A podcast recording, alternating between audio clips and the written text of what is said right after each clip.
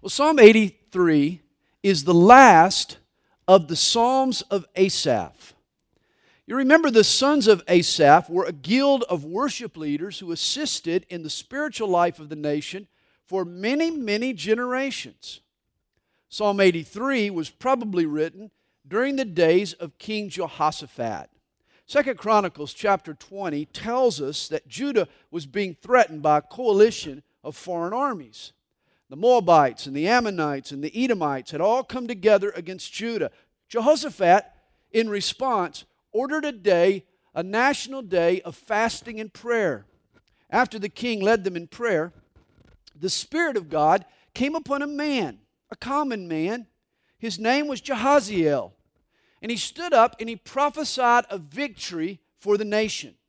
You remember his famous words. He said, Do not be afraid nor dismayed, for the battle is not yours, but God's. Jehoshaphat then employed a very strange battle strategy. He placed the musicians on the front line. He sent them out praising God. Now, no offense intended, but this would be like us sending out muscle bound Josh with his little guitar, sending him out into the teeth of the battle while keeping Reed Engle back here behind the lines, you know. That just wouldn't make sense at all. Yet the strategy so confused the, ar- the army of the enemy that they turned on each other and they ended up slaughtering themselves. God won the victory and danger was averted. But here's an intriguing detail. Verse 14 of Second Chronicles 20 gives us the pedigree of this man Jehaziel who prophesied. Jahaziel, the son of Zechariah, the son of Benaiah, the son of Jeiel, the son of Mattaniah, notice this, a Levite of the sons of Asaph. Could Jehaziel have been the Asaph who wrote Psalm 83? Well, perhaps. Verse 1 tells us Do not keep silent, O God. Do not hold your peace, and do not be still, O God. For behold, your enemies make a tumult. Literally, there's a hum in the land, there's a buzz around us. You know, we, we hear, we hear a, a undercurrent of, of danger. Those who hate you have lifted up their head. They have taken crafty counsel against your people and consulted together against your sheltered ones. Notice that. How wonderful. Notice here the child of God is referred to as one of God's sheltered ones. Did you know that if you're a Christian, you're one of the sheltered ones?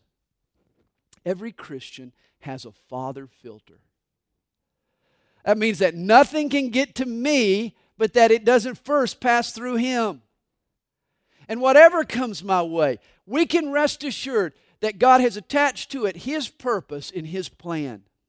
Well, he goes on, he says, They have said, Come and let us cut them off from being a nation, that the name of Israel may be remembered no more.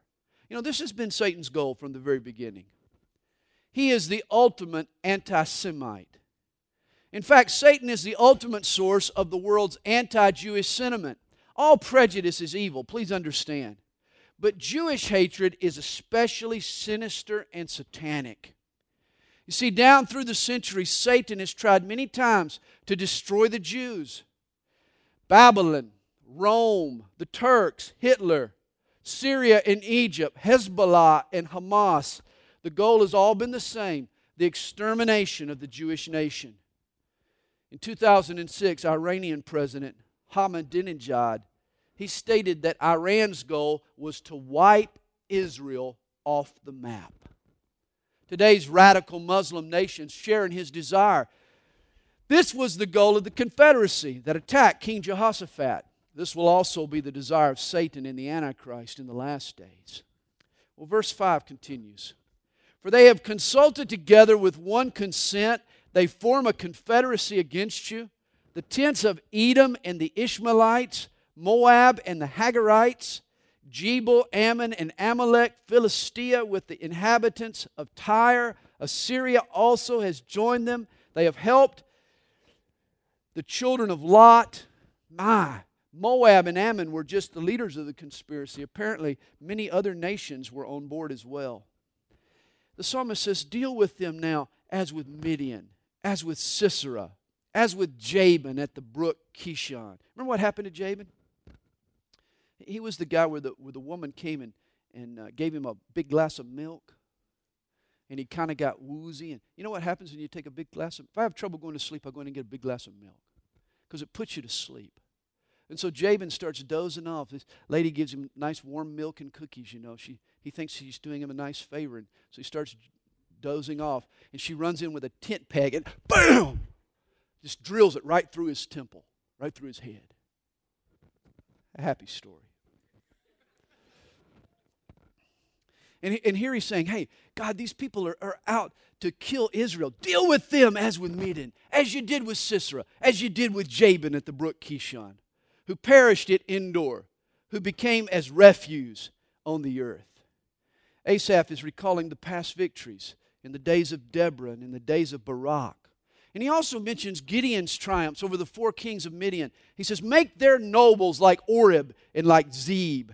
Yes, all their princes like Zebah and Zalmunna, who said, Let us take for ourselves the pastures of God for a possession. God, you socked it to them once, give it to them again. Fight them back, Lord. Oh my God, make them like the whirling dust, like the chaff before the wind. And let's drive out the enemy like, you, like a stiff breeze drives the tumbleweeds across the prairie. As the fire burns the woods and as the flame sets the mountains on fire, so pursue them with your tempest and frighten them with your storm. You say, My, isn't he pray, praying a violent prayer? He's asking God to, to lash out at these people. Hey, you, you get people that are camped out and they're wanting to come in and pillage your family and, and rape your wife and daughters and slaughter your, your friends and neighbors. What kind of prayer are you going to pray? You're going to pray the same kind of prayer. God, fight for us. Win this victory. The psalmist here asks God to chase them with lightning bolts, frighten them with the storm. You know, Judges recounts how the battles won by Barak and Gideon, they were aided by supernatural fireworks. Supernatural phenomena accompanied these battles, and he's asking God for similar intervention again. You know, sometimes we underestimate God's power within nature. Did you know that a single summer thunderstorm releases the same amount of energy that's generated by a megaton hydrogen bomb? And there are 50,000 such thunderstorms every day on planet Earth. God has great power that He can unleash through the forces of nature. In the Great Tribulation, God is going to aim the power of nature at earth in an unprecedented way. The sun will scorch, the meteorites will fall, a hundred pound hailstones will pelt the planet. You know, last week we, we had some hail land in our yard. We went outside, we had a couple of pieces that were about the size of a baseball. But that's going to be nothing compared to the Great Tribulation when God pummels the earth with 100 pound hailstones. One day, Mother Nature is going to go berserk. Well, he continues, verse 16 Fill their faces with shame, that they may seek your name, O Lord. Let them be confounded and dismayed forever. Yes, let them be put to shame and perish, that they may know that you, whose name alone is Yahweh or the Lord, are the most high over all the earth. My wife told me this week I need to start taking a breath between chapters, so.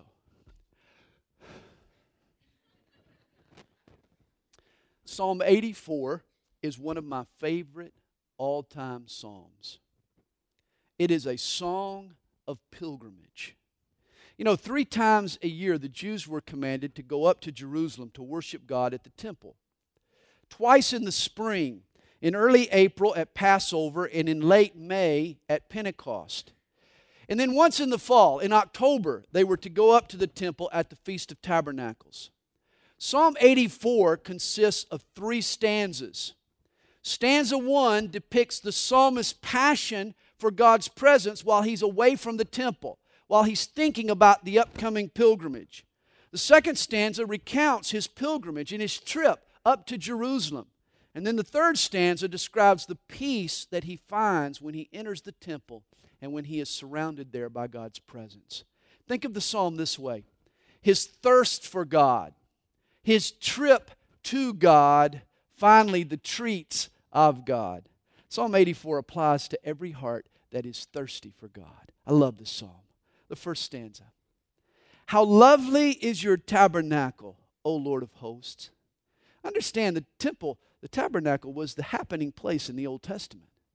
This is where, where praises originated. This was where sacrifices were made on the altar. This was where worship went up and praises were sung in the courts of the temple. He says, My soul longs. Yes, it even faints for the courts of the Lord. My heart and my flesh, they cry out for the living God. In between trips up to Jerusalem, the psalmist would long for the presence of God.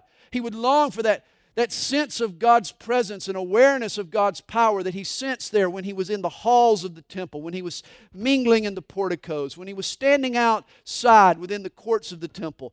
He marked off the days on his calendar until he could make his next visit.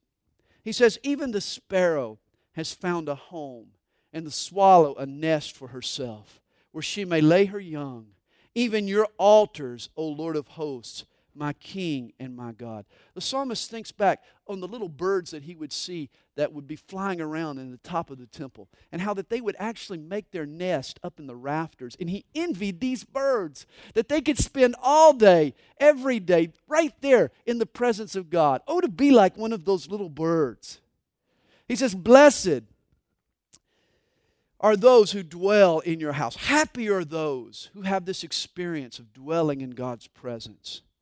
You know, the psalmist could come up to Jerusalem for the major feasts, but he could only come several times a year. He was really relegated, most of his life was relegated there to the farm or, or to the shop or to wherever it was that he lived.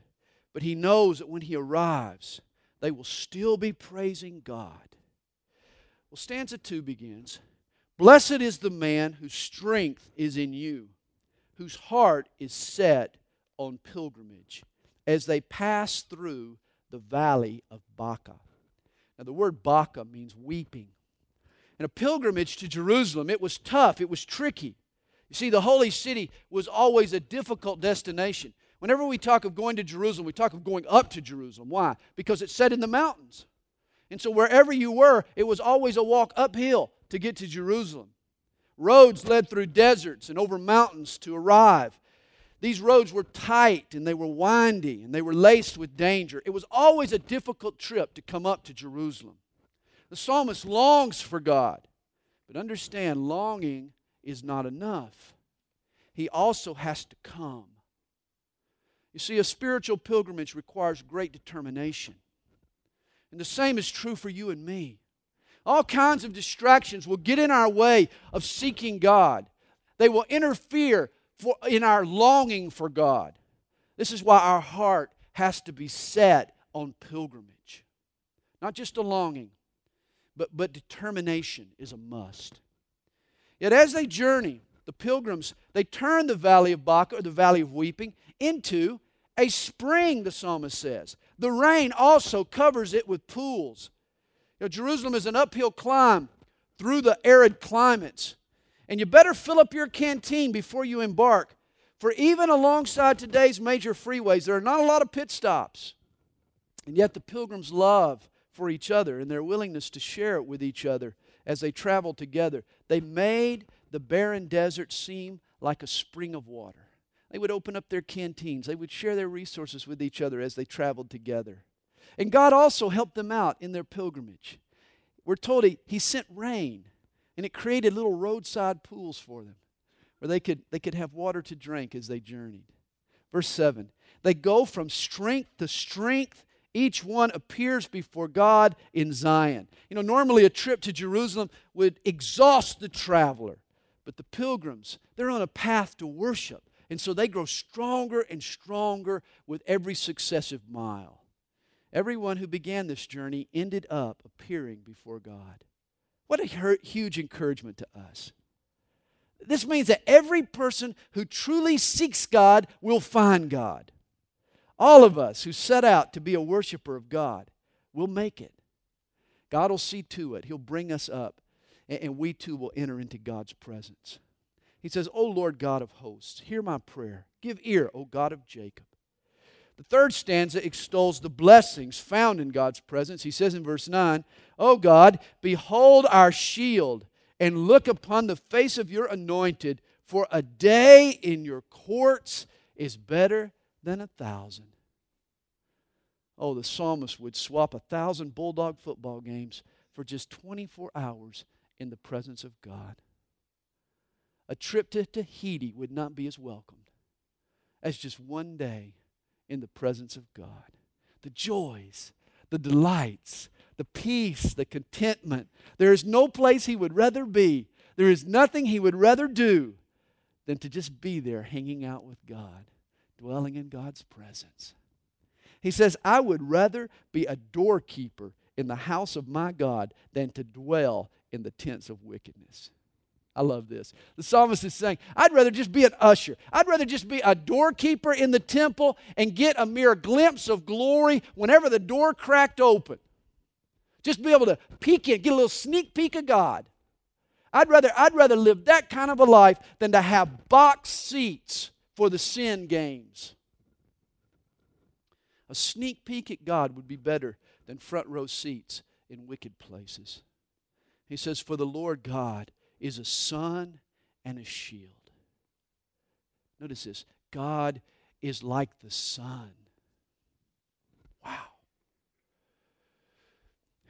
If the sun was a basketball, the earth would be a tiny pinhead. That's the difference in size proportionally between the sun and the earth. If, if the sun were hollow, you'd be able to fit a million earths inside the sun. I mean, the sun is larger than Obama's stimulus package. And did you know that at the core of the sun, the temperature is 10 million degrees Fahrenheit? Amazing. The sun's surface is 5,800 degrees Fahrenheit. That's about 16 times hotter than boiling water. The barometric pressure on the sun is about 340 billion times what it is on earth. But you didn't know any of that. You didn't need to know any of that about the sun in order to go out and get a tan and enjoy the sun this summer, did you? Isn't it interesting? Likewise, you don't need to know all there is to know about God to love Him and to experience Him and to have fellowship with Him and to walk in His presence and even be used by Him. All you have to do is just expose yourself to His influence. Just get a tan, get a God tan, would you? The Son, the Lord God is a sun, and He's a shield. And the Lord will give grace and glory. No good thing will He withhold from those who walk uprightly. And this is the verse that we should have our children memorize this is the verse that we should constantly be teaching our kids. For at some point, Satan is going to tempt your children along these very lines. He's going to tempt you along these very lines. Satan's going to come to you and he's going to say, Look at all the good things you're missing out on because you're serving God. Just give in. Just go with the flow, man, and, and you'll get in on the fun. Why are you missing out? Please don't believe the enemy for a single second. Psalm 84 tells us that we'll never miss out on anything truly good if we stay in pursuit of God. He says, No good thing will he withhold from those who walk uprightly. This is the truth that our children desperately need to learn. I've been asked to add an article to a children's study Bible that's coming out uh, in, a, in a few months. And this is what I chose to write on. No good thing will God withhold for those who walk uprightly. I want our children to know, our children need to know, my children, your children need to know, that they won't miss out on anything good. Despite what the world tells them, the devil tells them, their friends tell them, they won't miss out on anything good if they'll just stay in the will of God and continue to love God. He has great blessings in store for them. Well, finally, verse 12. O Lord of hosts, blessed is the man who trusts in you. Oh, how the psalmist would envy us. I mean, he longed for God's presence. He traveled miles on foot across rugged terrain just to be there. And you and I, we have access to God's throne of grace 24 hours a day, seven days a week. Incredibly, we have the presence of God within us. How the psalmist would be envy, would be envious of you and me. Well, Psalm 85. Wait a minute. Psalm 85 was written during the days of Zerubbabel, the man who led the Jews back to Judah from Babylonian captivity. The Jews, you remember, they returned to rebuild their homeland, but it wasn't easy. The temple, the walls, they were all in ruins. And Zerubbabel encountered great opposition. Psalm 85 is a song of new beginnings. It's a mixture of gratitude and grief, of agony and ecstasy. Psalm 85 attests to the fact that starting over is never easy. Perhaps you're starting over tonight. It, it may be hard, but it will be worth it. Psalm 85 teaches us. It begins Lord, you have been favorable to your land. You have brought back the captivity of Jacob. Now, notice God here calls his people Jacob. Often he calls them Judah, which means praise. Sometimes he'll call them Israel, which means prince. But here the psalmist calls the flock of God Jacob, which means scoundrel. You remember Jacob? He, he had a seedy past. You know, he, he was a shameful character. And God wounded Jacob. You remember after the episode at Bethel, he, he walked around with a limp. And God's people now are limping back to Jerusalem. They're weak. They've been shamed. You know, they've been drugged and, and taken into exile. They've been punished for their sin. Now they know that if there's any hope for them, they're going to have to lean on God's grace. That's probably a good place to be. Verse 2 You have forgiven the iniquity of your people, you have covered all of their sin. You have taken away your wrath, you have turned from the fierceness of your anger. What comforting words. Yeah, you blew it. You're Jacob. You're a scoundrel. You've been taken into exile. You've, you've had a shameful past. But now God's forgiving you. And He's turned from His anger. You got a fresh start. What hopeful words. Restore us, O God of our salvation, and cause your anger toward us to cease. Will you be angry with us forever? Will you prolong your anger to all generations? Will you not revive us again? that your people may rejoice in you. Show us your mercy, Lord, and grant us your salvation. I will hear what God the Lord will speak, for he will speak peace to his people and to his saints, and let them not turn back to folly. Notice, fresh starts begin when God speaks. And the psalmist is hungry to hear. Do you have a hunger to hear from God? to hear God speak into your life? You know, He created the universe by the word of His power. We, we talked this morning how He speaks through words. His creative work today always begins when He speaks. Are we listening for God to speak? Surely His salvation is near to those who fear Him, that glory may dwell in our land. When Zerubbabel, returned to the land, everything was in ruins, but his goal was clear that glory may dwell in our land. He had high expectations. And, and even though you may have been coming from, from ruins and coming from bondage and coming out of shameful places, coming back to the Lord, hey, you should have high hopes and great expectations. For God's desire for your life is the same that glory may dwell in your land. Verse 10 here's the one snag that you have to overcome Mercy and truth have met together. Righteousness and peace have kissed. Truth shall spring out of the earth, and righteousness shall look down from heaven. Now, here's the snag in man's salvation, in man's reconciliation to God. God said that the penalty for sin was death. Thus, for God to be true to his word and righteous in his works, man must die. Yet God also wants to show us mercy. And he wants to establish peace with man. So, how can God do this without violating his truth and running roughshod over his righteousness? Is there a common ground where mercy and truth can meet together?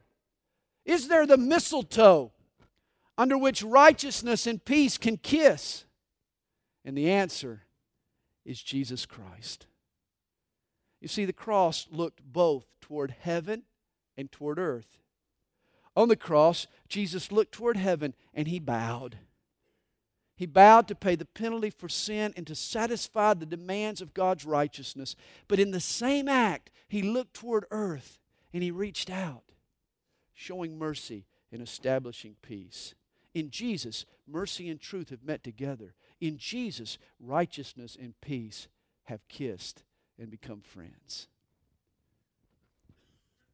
The judge, he declared the boy guilty. And he sentenced him to a fine that the kid couldn't possibly pay. When the verdict was rendered and when the gavel came down, suddenly the judge, he stood up from his seat, he took off his robe, and he walked down around the bench and stood next to the boy, his son. He reached into his wallet and he paid the boy's fine. This is what our Heavenly Father has done for us. Yes, He's judge. And yes, He expects righteousness, but He's also our dad, and He wants to show mercy. And so He satisfies both law and love at the same time. This is what He did on the cross when Jesus died for our sins and at the same time satisfied God's righteousness. Well, Psalm 85 closes Yes, the Lord will give what is good, and our land will yield its increase. Righteousness will go before him and shall make his footsteps our pathway. For those who follow God's footsteps, become our path. Psalm 86 is a psalm of David. It begins Bow down your ear, O Lord, hear me for I am poor and needy. Preserve my life, for I am holy. You are my God. Save your servant who trusts in you. Be merciful to me, O Lord, for I cry to you all day long. Rejoice the soul of your servant, for, you, for to you, O Lord, I lift up my soul. For you, Lord, are good and ready to forgive, and abundant in mercy to all those who call upon you. You know, I hope you know that forgiveness doesn't have to be pried out of God, as if He were reluctant to show, you know, love for us or compassion toward us, as if somehow God was reluctant to pardon. Guys, God is ready to forgive. It is His nature to forgive. He is abundant in mercy. He's just waiting on us to ask. Verse 6 Give ear, O Lord, to my prayer and attend to the voice of my supplications. In the day of my trouble, I will call upon you, for you will answer me. Among the gods, there is none like you, O Lord, nor are there any works like yours, like your works. Compare the true God with the false gods of other religions. There's no comparison. Who among the gods dares to forgive as God does? You know, Islam crushes its opponents. Allah, He doesn't look to show mercy, but judgment. Buddhism locks the sinner into a prison of countless reincarnations where they have to return as slugs and snails as punishment for past mistakes. I mean, the best Buddha can offer you is eternal nothingness. Some offer, huh? The Hindu pantheon is full of vicious gods who feed on man's blood. Only one God bleeds for his people. Only Jesus has died in our place. Only Jesus delights to forgive.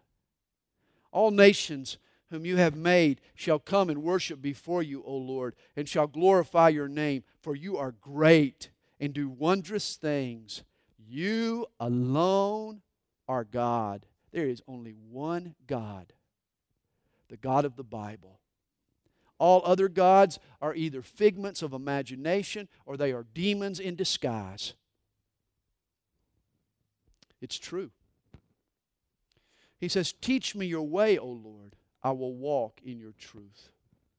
Teach me your way. That's my prayer constantly. You know, the Israelites, they knew the works of God, but it says that Moses knew his ways. There are a lot of people who know his works, but do you know his ways? Do you know God's heart? Do you know the motives behind what he does? I want to know God's ways, not just his works. And I love the next line. Oh my. Unite my heart to fear your name. Unite my heart, Lord. Bring it all together, Lord. Help me to continue to focus on you. Help me to fear your name, Lord. Unite my heart to fear your name. You know, so often we, we become a boiling cauldron of just sort of churning and mixed up emotions. Chemicals dance in our brains and glands sort of squirt out hormones. And it creates this cavalcade of feelings inside of us. Thoughts just are kind of ricocheting around the cranium walls. You know, at times my wife, she, she looks at me and she can see that I'm getting worked up. You know, that I'm kind of becoming an emotional lather, you know. And she, she'll kind of pat me on the knee and she'll say, Come on, honey, get a grip. You need to get a grip. You know, David also had this capacity of getting worked up emotionally, of getting worked up into a, a, a lather, so to speak. And, and thus, David here is asking God to help him get a grip. In essence, he's praying, Lord, pull me together. Help me keep it together, Lord. Unite my heart to fear your name. God, help me to, to get control of these thoughts that are bouncing around my brain. Help me, Lord, to rally my thoughts around you and the fear of God. This is what's important. Here's another way of saying it 2 Corinthians 10, verse 5. Bringing every thought into captivity to the obedience of Christ. It is our responsibility to find those inner handles on our thought life. It is up to us to only think thoughts that are pleasing to Jesus. Always remember the spiritual battle is waged in the theater of our minds. This is why he prays, Lord, unite my heart. Pull it, help me get a grip so that I can fear your name. Verse 12 I will praise you, O Lord my God, with all my heart, and I will glorify your name forevermore. For great is your mercy toward me, and you have delivered my soul from the depths of Sheol. O God, the proud have risen against me, and a mob of violent men have sought my life, and have not set you before them. But you, O Lord, are a God full of compassion and gracious, long suffering, and abundant in mercy and truth. O turn to me and have mercy on me. Give your strength to your servant and save the son of your maidservant. Show me a sign for good, that those who hate me may see it and be ashamed, because you, Lord, have helped me and comforted me.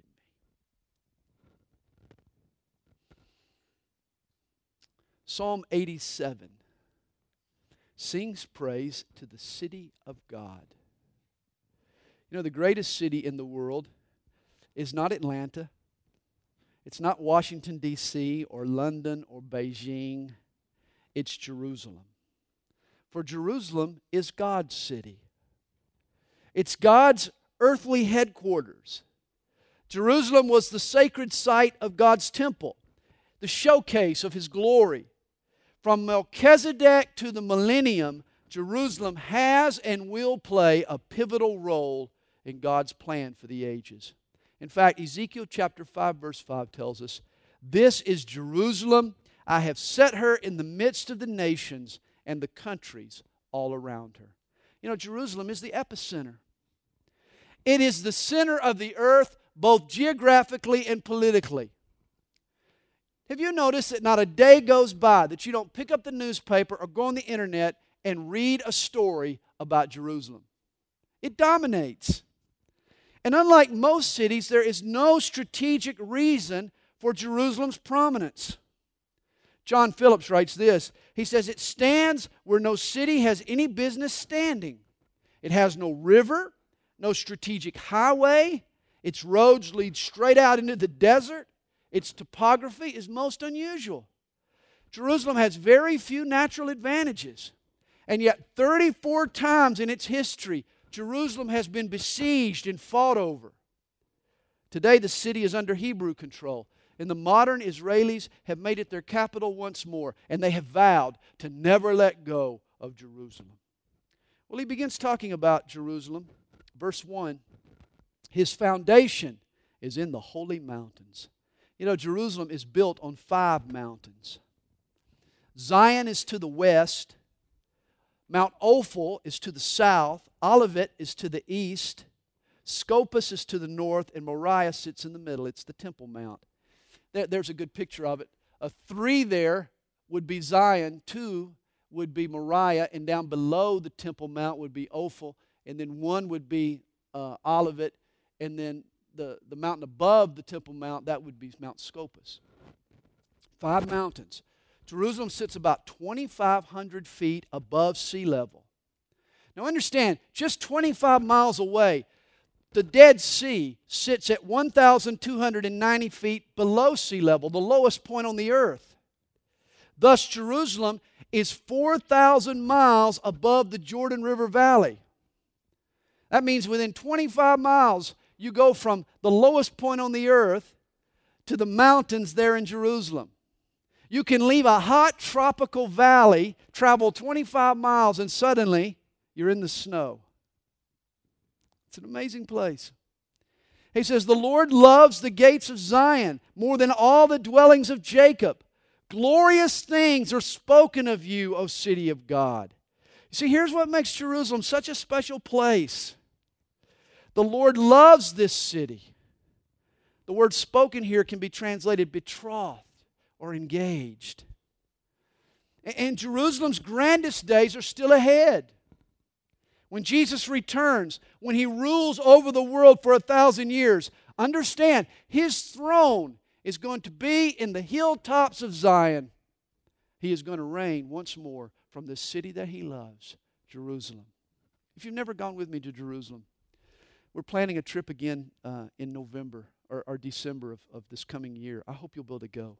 It is a fascinating trip to be able to go to the city that God loves, to go to Jerusalem. He goes on, he says, I will make mention of Rahab in Babylon to those who know me. Behold, O Philistia, and Tyre with Ethiopia. This one was born there.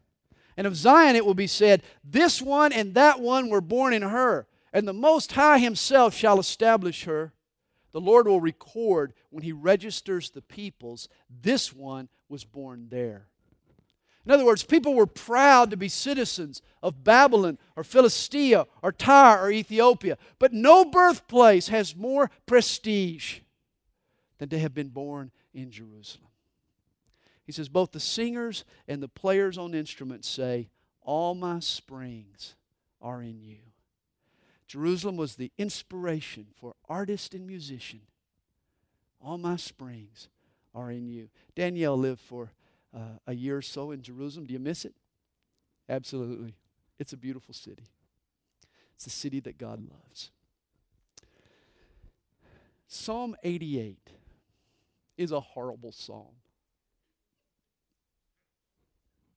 It's the saddest of all the Psalms.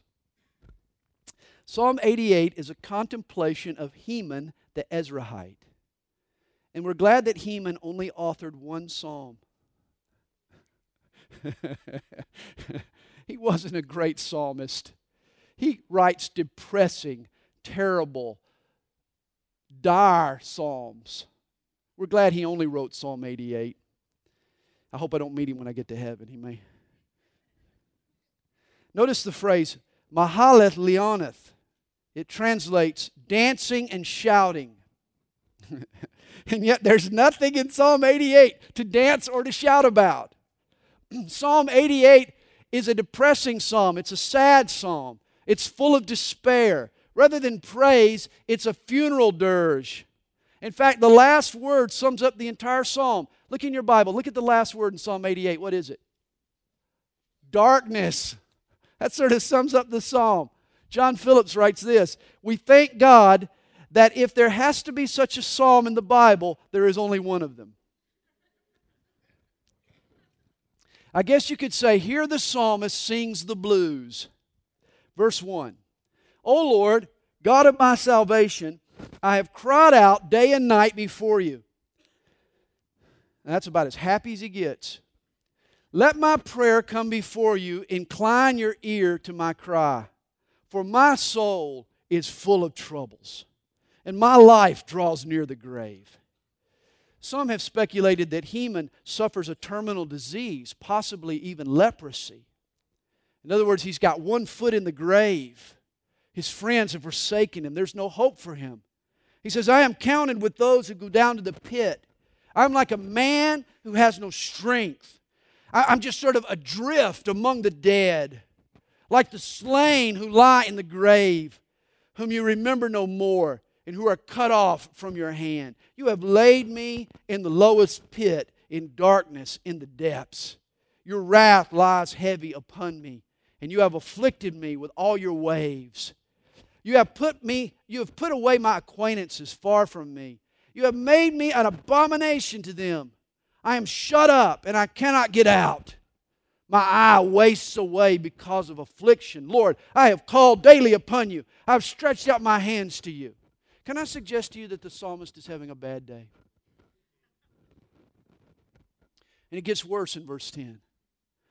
Will you work wonders for the dead? In other words, God, if I'm dead, it'll be too late to heal me. Shall the dead arise and praise you? Shall your loving kindness be declared in the grave, or your faithfulness in the place of destruction? Shall your wonders be known in the dark, and your righteousness in the land of forgetfulness? But to you I have cried out, O Lord, and in the morning my prayer comes before you. Lord, why do you cast off my soul? Why do you hide your face from me? I have been afflicted and ready to die from my youth. I suffer your terrors. I am distraught. I mean, apparently the psalmist had been suffering his chronic condition for some time, since earlier in his life, even from his youth. He says, Your fierce wrath has gone over me, your terrors have cut me off. They came around me all day long like water, they engulfed me altogether.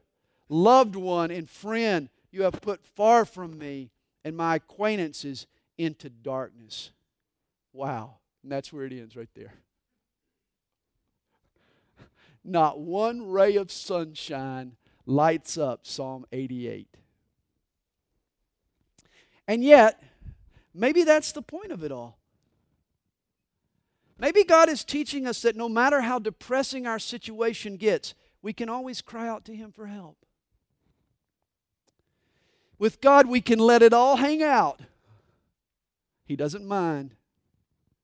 When the poison of pain fills your cup, it's far better to pour it out than it is to let it eat through the bottom. Maybe that's the lesson we ought to learn from this psalm. You know, one more point here in 1 Kings 4, verse 31, the author of Psalm 88, this same Heman, is noted as a man of great wisdom. And there's probably a connection there. Wisdom grows out of suffering when you learn its lessons. Heman was a graduate of the School of Hard Knocks, for sure. Pain had been his teacher, and apparently he had learned some lessons well. You know, I was thinking about finishing here at Psalm 88, but I'm thinking there's no way I can send everybody home on that kind of a depressing note, so we got to do one more. Psalm 89 is by Ethan the Ezrahite. First Chronicles 16 lists Jeduthun as one of David's singers. Ethan may be a shortened form of the name Jeduthun.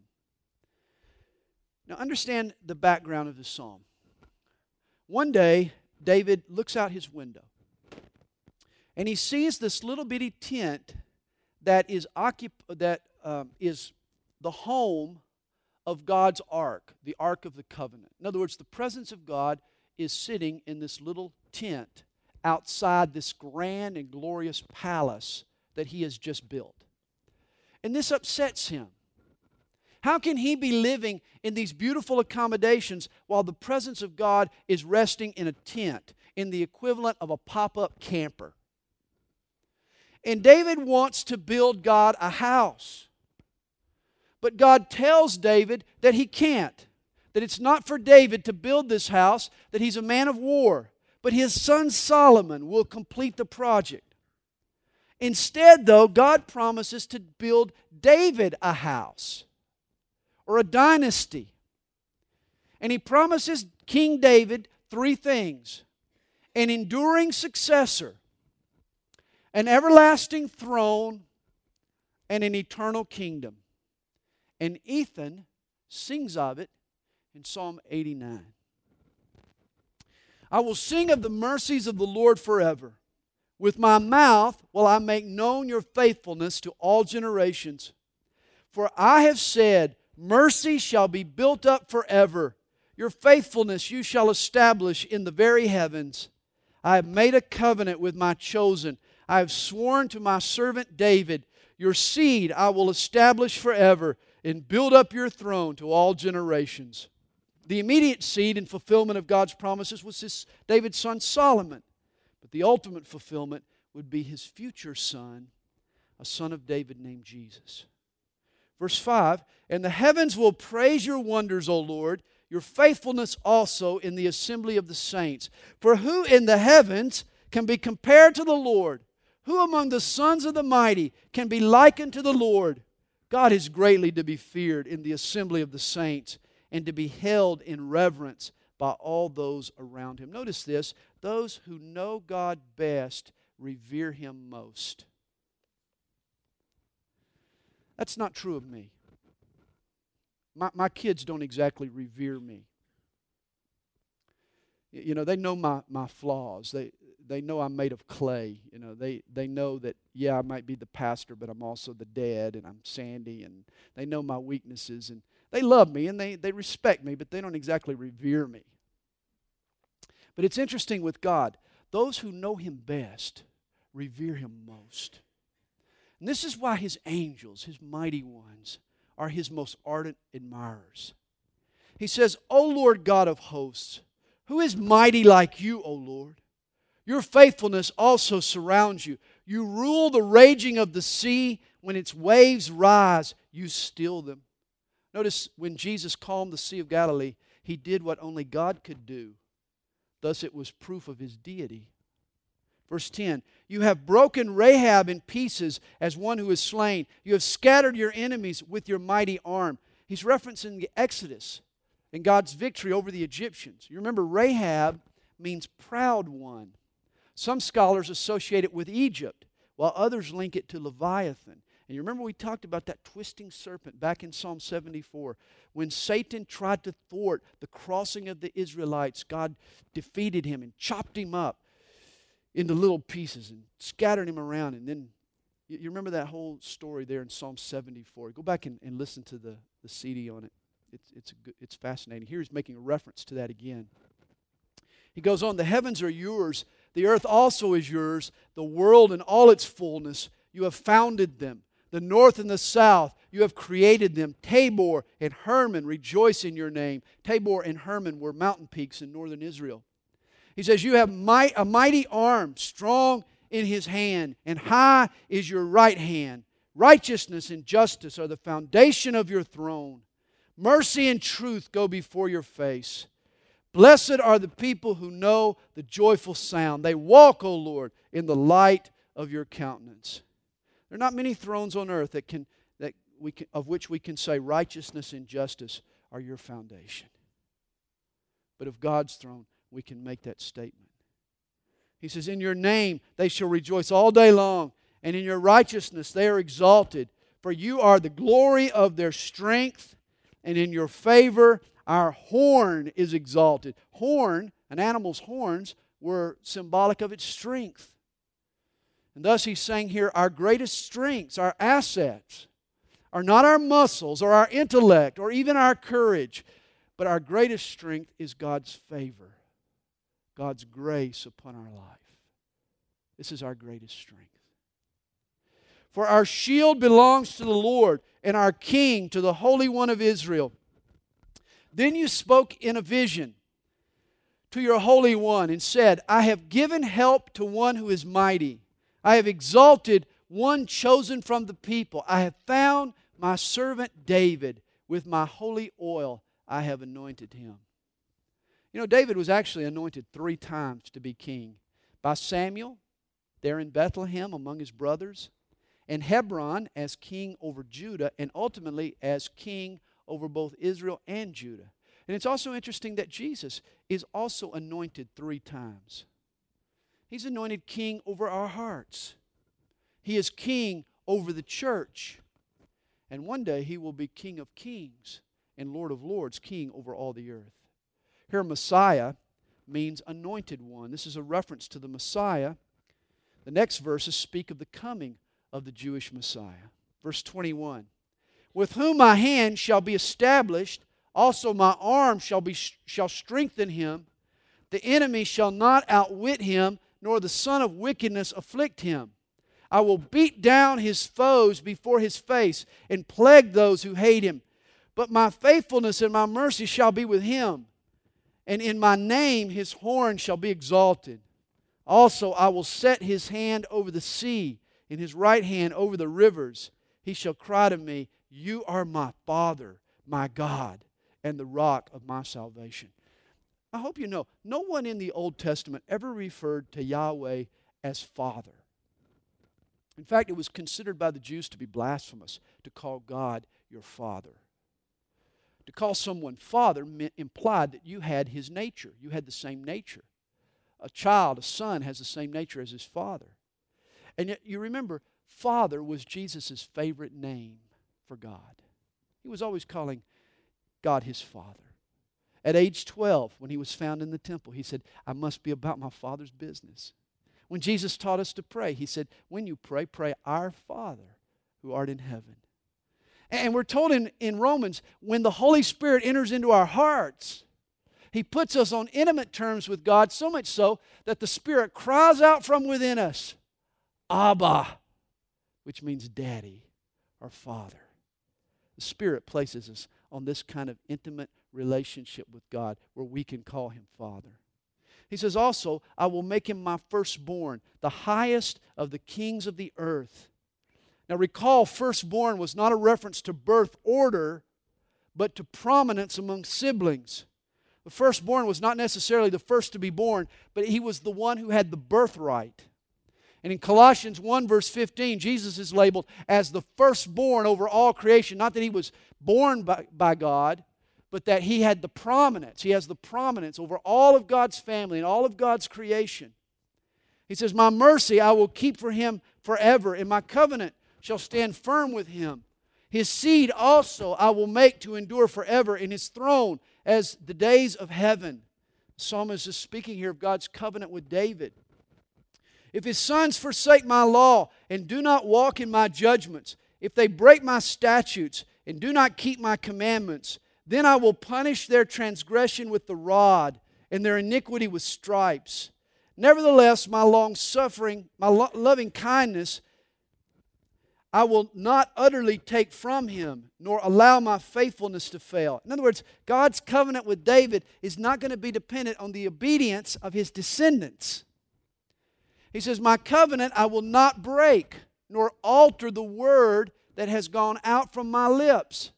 The word alter means to double. God is not going to double cross David. He's made promises to David that he's going to keep. Not even David's descendants can thwart those promises. He says, Once I have sworn by my holiness, I will not lie to David. His seed shall endure forever, and his throne as the sun before me. It shall be established forever like the moon, even like the faithful witness in the sky. But this promise was tested.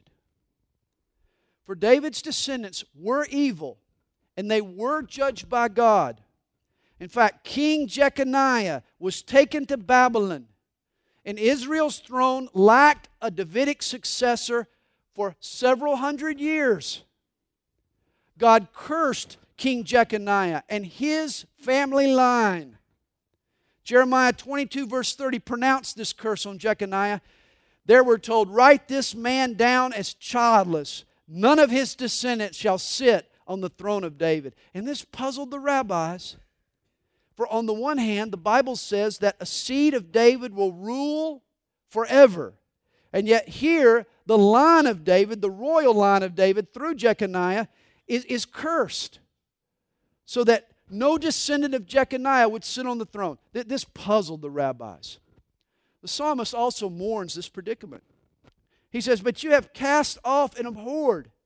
You have been furious with your anointed. You have renounced the covenant of your servant. You have profaned his crown by casting it to the ground. You have broken down all his hedges. You have brought his strongholds to ruin. I mean, all this in contrast to God's promises of faithfulness. All who pass by the way plunder him. He is a reproach to his neighbors. You have exalted the right hand of his adversaries. You have made all his enemies rejoice. You have also turned back the edge of his sword and have not sustained him in battle. You have made his glory cease and cast his throne down to the ground. The days of his youth you have shortened. You have covered him with shame. Oh Lord, how long? Will you hide yourself forever? Will your wrath burn like fire? Remember how short my time is. For what futility have you created all the children of men? What man can live and not see death? Can he deliver his life from the power of the grave? Lord, where are your former loving kindnesses, which you swore to David in your truth? Remember, Lord, the reproach of your servants, how I bear in my bosom the reproach of all the many peoples with which your enemies have approached, O Lord, with which they have reproached the footsteps of your anointed. I mean, the royal line passed through Jeconiah, but his descendants were cursed. So, how did God intend to keep the covenant he made with David? We don't get the answer until we arrive at the genealogies of Jesus. Joseph was heir to the royal line, he was a descendant of Jeconiah. Thus, as Joseph's heir, Jesus had a rightful claim to the throne. But though Jesus was Joseph's heir, and thus Jeconiah's heir, he was not Joseph's son. He didn't have the blood curse that came through Jeconiah, for he was born of the Spirit. God was his father. Thus, he bypassed the curse on Jeconiah's family. Of course, Messiah had to be a blood relative of David. This is why Mary was Jesus' mom for she was a relative of David. But go back and check her genealogy. She doesn't come through Jeconiah. She bypasses Jeconiah. She comes down through another branch on the family tree. Thus, Jesus was the royal heir through Joseph, but he was the natural heir of David through Mary. And in doing so, God was able to bypass the curse on Jeconiah and fulfill his promises to David. That's pretty amazing. And so Psalm 89 ends Blessed be the Lord forevermore. Amen and amen.